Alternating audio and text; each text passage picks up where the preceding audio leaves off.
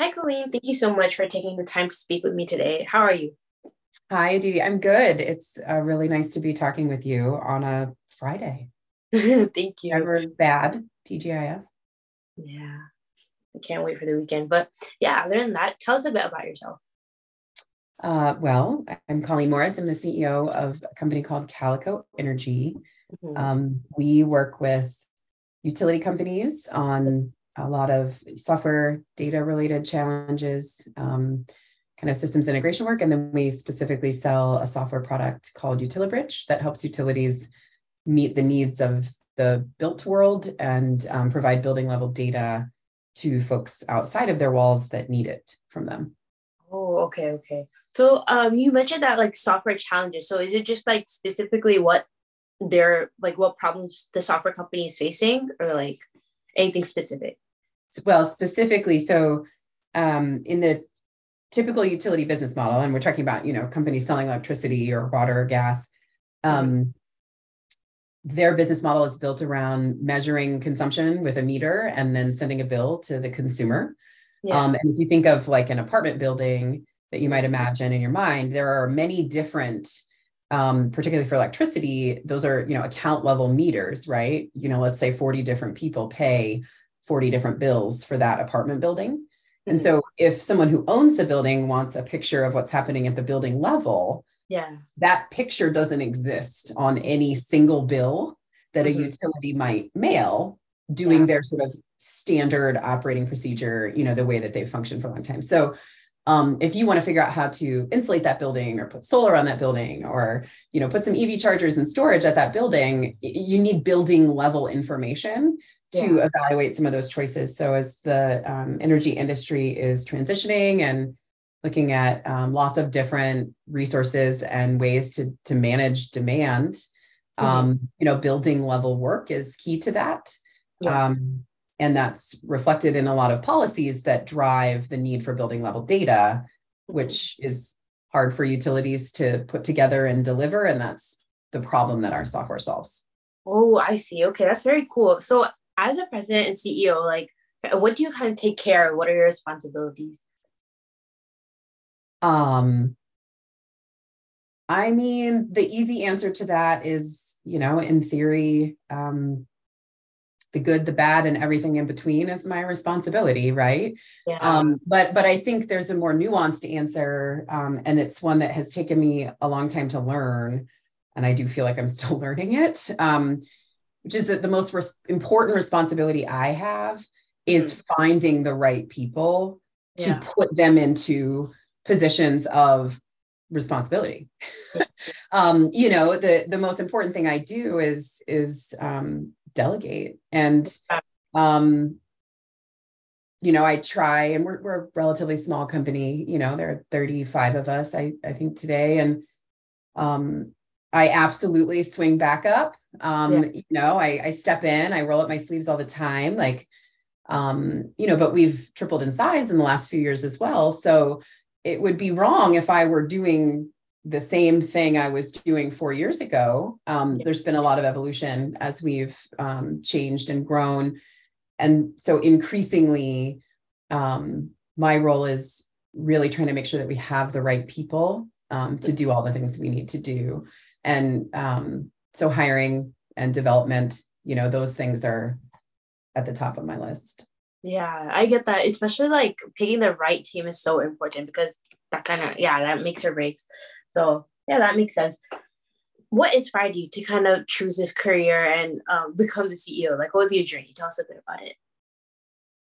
Um this is a place where my answer is probably a little atypical um, because like the the TLDR answer to that question is like nothing inspired me to do this. I didn't yeah. decide to do this and then make it happen. Right. Yeah.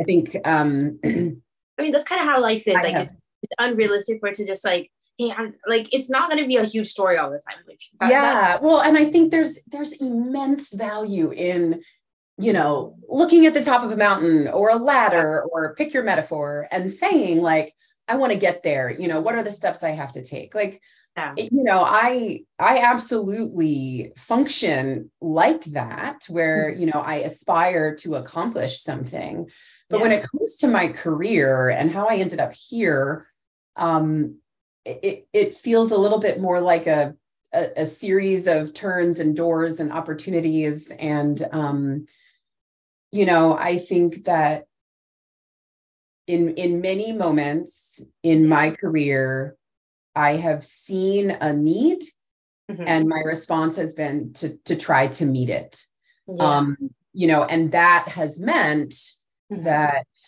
you know i would take a role at a company and then reach for a new problem and um, try to solve it and then reach for the next problem and try to solve it so um, you know my my business career involves every place I've ever been being internally promoted into leadership roles. Um, and when I became the CEO of Calico, it was the same story. I was hired as a head of product yeah. um, onto this onto this team, and then, you know, after maybe a year and a half, uh, it made sense for a lot of reasons for me to step into this position. So I, I wasn't hired off the street into this job. Yeah, I see. Yeah, that makes sense. And especially, especially like growth is so like important. Like I think that's realistic. You're not gonna just like step into that big role. Like you kind of have to work your way up. And I think it works best that way because you actually understand your company, like how it's working and all that. It can. I mean, internal growth and um, promotion is a is a wonderful way to advance your career. Yeah. Um, as with all things, there are sort of upsides and downsides. Hmm. Um, I think there's a reality also that, you know, at the point when I was promoted into this position at Calico, no one would have hired me off the street to be a Yeah. CEO. yeah. Um, you know, so the opportunity presented itself, and I had a seven month old baby and was not really anticipating um, taking on a role like this at that point in my life. Um, but, you know, so for me, the choice was to take it or not. And I did. That's so amazing, especially with just like a little baby and like you're taking on one of the most difficult responsibilities being a mother, and on top of that, you became a CEO. So that's that's really amazing and inspiring. But yeah. Other than that, tell us a bit about a time when you faced a major challenge in your career and kind of how you overcame it or how things worked out. Yeah. Um, I'm going to go a little bit existential with this one, I think, uh, and say that um, one of the hardest personal evolutions for me, um, you know, what I said to your last question was, you know, I often have been, I think even my LinkedIn says like problem hunter, right? Yeah. Like, I'm like, show me the problem and I'll try to figure out how to fix it. I love that. I'm very good at it. Yeah. Um, and there was a point after I took this role where I, I needed to get good with the fact that if I was only reacting to existing problems, I was not doing my job well. Um, and I had to shift from like solving problems, you know, playing sort of problem whack a mole, which is absolutely what I did for some amount of time. And it was necessary for a lot of reasons, um, to like sticking my neck out and taking a risk on, you know, not just solving problems, but reaching for new things that were, you know, totally my idea and, you know, going on record and saying we were going to accomplish this hard thing. Yeah. Um, that's a different way of operating. And that was really hard for me personally um, because I have a very strong muscle um, for sort of the the former. Um, And when you start like moving the finish line and then defining what success looks like, and then you know saying, okay, we did that. Now what? We did that. Now what? Um, that feels really different.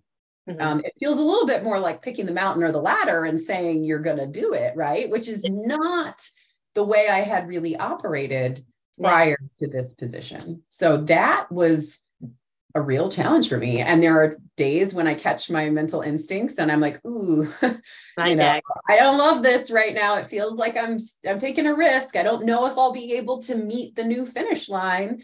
Yeah. Um, and that is, like I said, a little more existential than just a project. Um, Yeah. but it, it was one of my bigger personal challenges in terms Yeah. of this.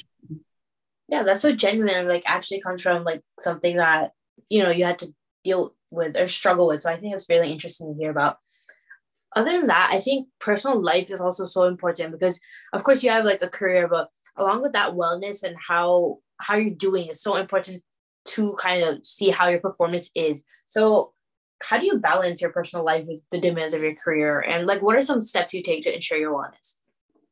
Yeah um lots of answers to that question. Um i think i want to be honest and say like i don't always do it as well as i could right? So um, some days I do better than others. Um, and uh, my the metric for success for me is like if I zoom out enough and if I look at a week, or a yeah. month or a year can i like look my kids in the eye and be proud of how i like supported my family and parented and um, you know did show them what it looks like to be a person who takes care of themselves um, there's nothing like becoming a parent mm-hmm. to be unable to not see yourself through other people's eyes yeah. um, and so while i while i made that big kind of career leap. In the heel on the heels of becoming a mother. Um, and I and I have since had a I have two little boys. Mm-hmm. Um, have since had a second baby. I also at the same time went looking for a way to add one of my like life passions back into my life because it, it had been missing just functionally. I'm a horse person. Mm-hmm. Um, and I, you know, grew up with horses, was incredibly lucky to have a lot of opportunity to do mm-hmm. that, lived in a pretty rural place. Um, and I was living in a city, I was living in Seattle, and I had a baby, and I went, Oh my God, I don't want my kid to know me without horses because it feels like an incomplete story. Yeah, it's um, such a yeah. Yeah. So I that's a good example of some some introspection combined with you know just forcible catalysts of life yeah. Um, and so if i go back to your actual question um, you know, I have a horse that is out at a farm near here. And, you know, I three or four days a week am out at the farm in the morning, you know, before my workday starts. Um, and I tell people that's sort of my gym and my therapy and my hobby all rolled together. Um, and it it does it really matters. You know if i miss that or you know occasionally i have to negotiate with myself um and skip a day because of a meeting or you know work travel happens um and those those things are all right um as long as i zoom out like i said and i'm doing okay for the month um so that's my personal answer to the question um I also think that the other thing I really had to learn to do was compartmentalize um, when I took this job. So, you know, if I think of the last five years, there are a dozen different moments when I was terrified for yeah. some reason, you know, when there was absolutely something that was going to keep me up in bed at night if I let it. And the first three or four times that happened, it kept me up in bed at night. Yeah. And eventually I, I grew the muscle to compartmentalize and say, like, if I'm going to do this job well, part of doing this job well is not being kept up at night because it's mm-hmm. not going to help me solve the problem tomorrow. Yeah, exactly. Like you have to kind of keep your head and keep it. It's you really learn how to do that. Yeah. yeah. Yeah. It's really difficult to learn. And I think like as time goes on, I, I feel like people can, but it definitely takes a lot of effort. But yeah. So I guess that's what the, that's kind of advice that listeners can have. But other than that, what advice do you have for young people who are kind of starting out in uh, the business world or anything where they're kind of innovating or anything like that? So many different answers to this question. um, I think for me, I'll answer with something that has been true in my own experience, which is, you know, to find the people that you are going to learn from. Yeah. Um, you know, find the people who um, you connect with, find the people who see your potential. Um, you know, I owe my entire career to a woman who hired me after I was a high school teacher and had relocated and was looking for, um, you know, something to pay the bills and couldn't get a job teaching at that point because it was at a time when um, the public sector was reducing force.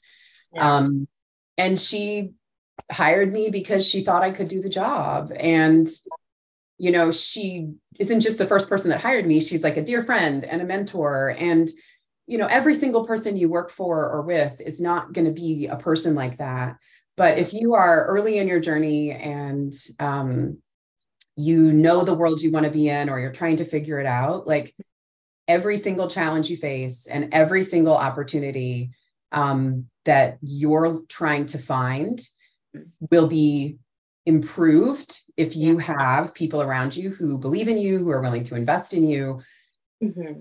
So I would say, like, don't forget that the business world is also built on people and relationships um, and build them with intentionality and pay forward what you get from the people around you. That's such amazing advice. Yeah, I definitely think that's one of, um, I guess, the most thoughtful ones we've gotten. And also like you're our 10th episode. Like it's like a milestone. So yeah i'm really like excited for this one. But yeah how do you stay motivated other than that kind of and maintain i guess a positive attitude in the face of setbacks and failures? And over time like as i recorded these uh, episodes i realized that you know i guess this question is a bit flawed because you don't always have to maintain a positive attitude like i was looking at it kind of wrong but i mean how do you stay motivated at the, what's your take on it um, for me, mm-hmm. the answer to this is a little bit further upstream um, in the sense that, like, I just am not going to take on something that I'm not deeply invested in. So the motivation for me is like inherent and implicit in the fact that I'm swimming in this river already, right? Like I I know about myself that I don't want to do a job or you know work for a company that doesn't feel aligned with me from a philosophical perspective and a mission perspective. And so i'm very very like mission and impact focused mm-hmm. so for me you could say that's a chicken or egg situation but like that means my motivation is is fundamental mm-hmm. um, and that is the the reason that when something gets really hard or when i feel like every door is closed I keep looking because I wasn't standing there um, just by chance, you know? And, and so the moments when things are challenging, I fall back on why I chose to be in this industry at this time and take on this job in the first place. Um, I think that's, it goes a little bit further upstream for me. Yeah having like intrinsic motivation it's so like useful because then it's it's coming from within you. It's not like some work that you have to do something you're actually invested in. So yeah definitely. Other than that um how important do you think innovation creativity has been to you in your specific career and how important do you think it is in general in the business world well um i mean i spoke a bit about the fact that I feel like I'm a magnet for trying to understand the problem. Um, and that is tied to, you know, wanting to remove barriers or, um, you know, find the right solution to those things. Mm-hmm. Uh, and innovation and creativity is, you know, probably what's going to make or break the future of our planet, right? I mean, how you, you can't, um, I, I would challenge anyone to make a case for those things not mattering, right? I mm-hmm. think, um, you know, that my answer around how important they are, the nuance, the Colleen nuance would be um, innovation isn't just about like designing the feature in a cool way or you know a product or an idea that comes with a light bulb associated right like sometimes it takes incredible innovation in a conversation with your peers to like drive the right outcome for a group, you know? And yeah. it's built on being brave enough to like try and then try again and then try again and then be like, ooh, that moved the needle a tiny bit. Let me like fan that flame. And so, you know, innovation and creativity is directly tied to just not giving up because sometimes the things I'm being creative about are not like going to end up on GeekWire. You know, yeah. I'm like, I don't know, maybe this will work if we shuffle the team this way, or maybe if I try to package this up like this, it'll make more sense. And I think um, it's tied to motivation. Yeah. Uh, and I think that small scale creativity. Yeah. Underrated. Yeah that's true actually like i never thought about it that way and that's that's a really good perspective but yeah. Other than that tell us kind of a bit about a project or initiative that you're working on at calico energy and like what excites you about it? How do you feel about it? You know just kind of talk about like how's it going. Yeah um so I'll answer this two ways. One, you know, I, I introduced kind of the problem we're focused on. Yeah. Um, and I'll go back and and just add that, you know, right now, uh, like climate and climate tech and electrification and decarbonization and the energy transition, there is no like hotter sector than this. And that's like a terrible pun, probably. Um, but um, not intend that pun. Um, and I, and I think you know I'm really really really excited because I feel like we have been seeing problems and barriers and building software and you know talking to people in our industry about those for years you know I'm 7 years in to trying to kind of understand this very niche problem mm-hmm. in the mm-hmm. sector that we're in um, and in the last year I have seen more momentum and more energy and more change than the first 6 years prior. That is incredibly exciting to me as a professional and a human. Yeah. Um, because we have no time to waste um, mm-hmm. when it comes to this sector. Yeah. Um, my second answer is Calico is in the middle of sort of the business ebbs and flows and you kind of grow and you expand your capacity and then you consume it again and then you grow and you expand your capacity and then you consume it again yeah. we're at the peak of um, a pretty steep slope in terms of growth, and that has involved an incredible amount of challenge. Mm-hmm. But I'm very excited about the progress that we've made and some of the folks that we've added to the team and what's happening around me. Um, we're really shifting into a, a different scale of business. Mm-hmm. And that's really exciting to see and be a part of. Yeah, like especially your you said your company in the past, I think four years, it's like the size is triple in terms of like employees, which is like your growth is extremely like it's amazing. It's going so fast. So yeah, it's very exciting. As kind of a last question, just to kind of wrap things up, how do you see the business world or just kind of your like field evolving in the next five to ten years? And what skills do you think are like very valuable or I guess even underrated for business professionals to? Hmm. Um, I think that in general, business is trying to figure out what it means to evolve from uh, sort of more of the shareholder paradigm to like a stakeholder paradigm. And I think that underpins the way business operates. And I also think that underpins like the industries that matter. Mm-hmm. Um, you know, we, we just talked about climate and the energy transition and you know where where money is going Mm-hmm. Um, and I think over the next five to 10 years, hopefully sooner, I think what used to feel like an either or mm-hmm. is really no longer mutually exclusive when it comes to doing things the right way that matter and like profitable business you know people used to talk about this like these things were were exclusive like you had to choose, right?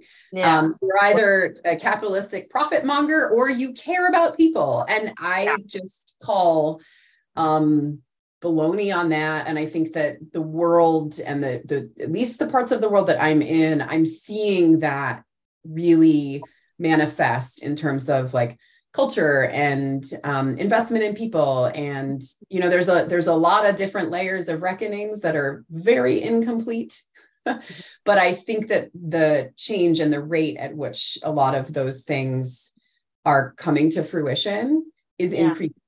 Um, so I think five to 10 years from now, I just have to imagine that, you know, some of the numbers you're, you're calling this change the stat, right? Like it's changing. It's not mm-hmm. changing fast enough. And we wish it didn't need to change to begin with, but like the yeah. momentum is there. Yeah. It's there. Um, yeah. And then, then I think around skills, your second question. Yeah. Um, I tell people that when I get asked what the most important thing is when I'm hiring, my answer, at least right now, and I think for perpetuity, will be self awareness.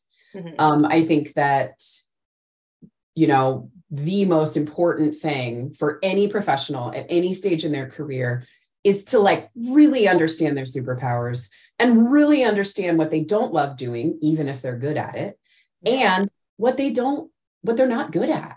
Like, yeah. there's been this kind of notion that, you know, it's our job to develop everyone to be good at everything, and mm-hmm. performance management has kind of been built around that. And I think that's a waste of a lot of energy because you know when you're building the right team you need a lot of different strengths. You don't need every person to be excellent at everything. Yeah you have like each person covering different areas. Yes. And so the really valuable thing for young and old professionals to know is like who they are what they have to offer how to represent it mm-hmm. um, and what they don't do well that's yeah. what i look for in terms of like true self-awareness in yeah. in team members yeah yeah, that makes sense. I'm so glad that you had this conversation with me. Do you have any final notes to add? No, I um not in terms of questions. I it's exciting to see someone like you working on something like this and I think these are the types of conversations that are evidence of change and momentum and generations that are coming. So um, thank you for investing your time in this project. Of course, like I'm so glad that I had the opportunity to speak with you. It's been so fun, especially like like I mentioned before. This is the tenth um, episode, so it's it's kind of exciting. Like I was kind of, I guess, hesitant about starting this project at first, but you know, it's it's gone a long way, and we're finally like hitting this big milestone. So I'm I'm pretty excited. We'll see where it goes, but yeah. Be excited to see who you talk to next. Yeah, exactly. Well, thank you so much for your time today. I had an amazing time, and I think with that, we'll conclude this episode.